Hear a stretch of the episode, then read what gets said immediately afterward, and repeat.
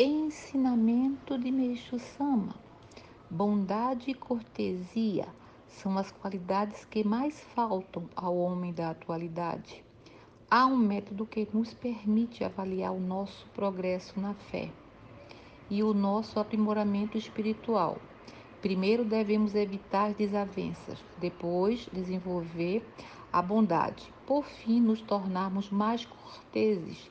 Se conhecemos alguém com tais atributos, veremos logo que é pessoa polida, que se aprimorou e que possui o intrínseco valor da fé.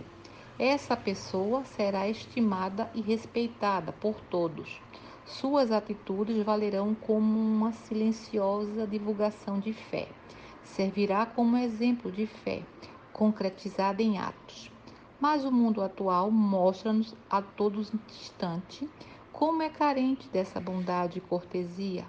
Por toda parte, o ser humano vive a esmiuçar os defeitos alheios, odiando e recriminando a toda a gente, salientando sempre os meus aspectos desagradáveis.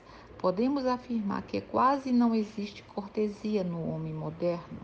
Há nele um requinte de egoísmo, grosseria, espírito calculista e constante desculpa para todos os erros que comete. Não lhe importa se desagradável aos outros. Tal procedimento jamais foi liberdade democrática. É um exagero nocivo, um abuso de egoísmo. Em tudo isso, o mais desprezível é que o homem se transforma em delator e perseguidor de seu próprio irmão, porque escasseia o sentimento de amor humano. O aumento desse tipo de gente obscurece a sociedade, esfria o relacionamento entre homens, engrossa a fileira dos desiludidos. Por isso é que os suicídios aumentam cada vez mais.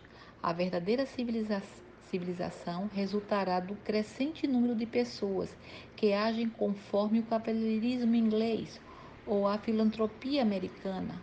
Ser fiel às regras morais permite a formação de uma sociedade agradável, onde reina conforto. Se tal sociedade puder ser criada, o paraíso será uma realidade para o homem.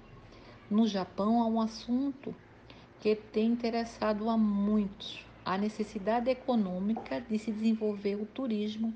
As instalações materiais são importantes. Mais importante, no entanto, é a boa impressão que possam ter aqueles que nos visitam.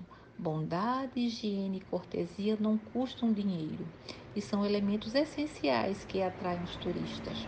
A formação desse homem bondoso e cortês depende unicamente da fé e constitui a diretriz da nossa igreja que é nesse sentido vem se desenvolvendo cada vez mais. 28 de outubro de 1950. Ensinamento retirado do livro Alicerce do Paraíso.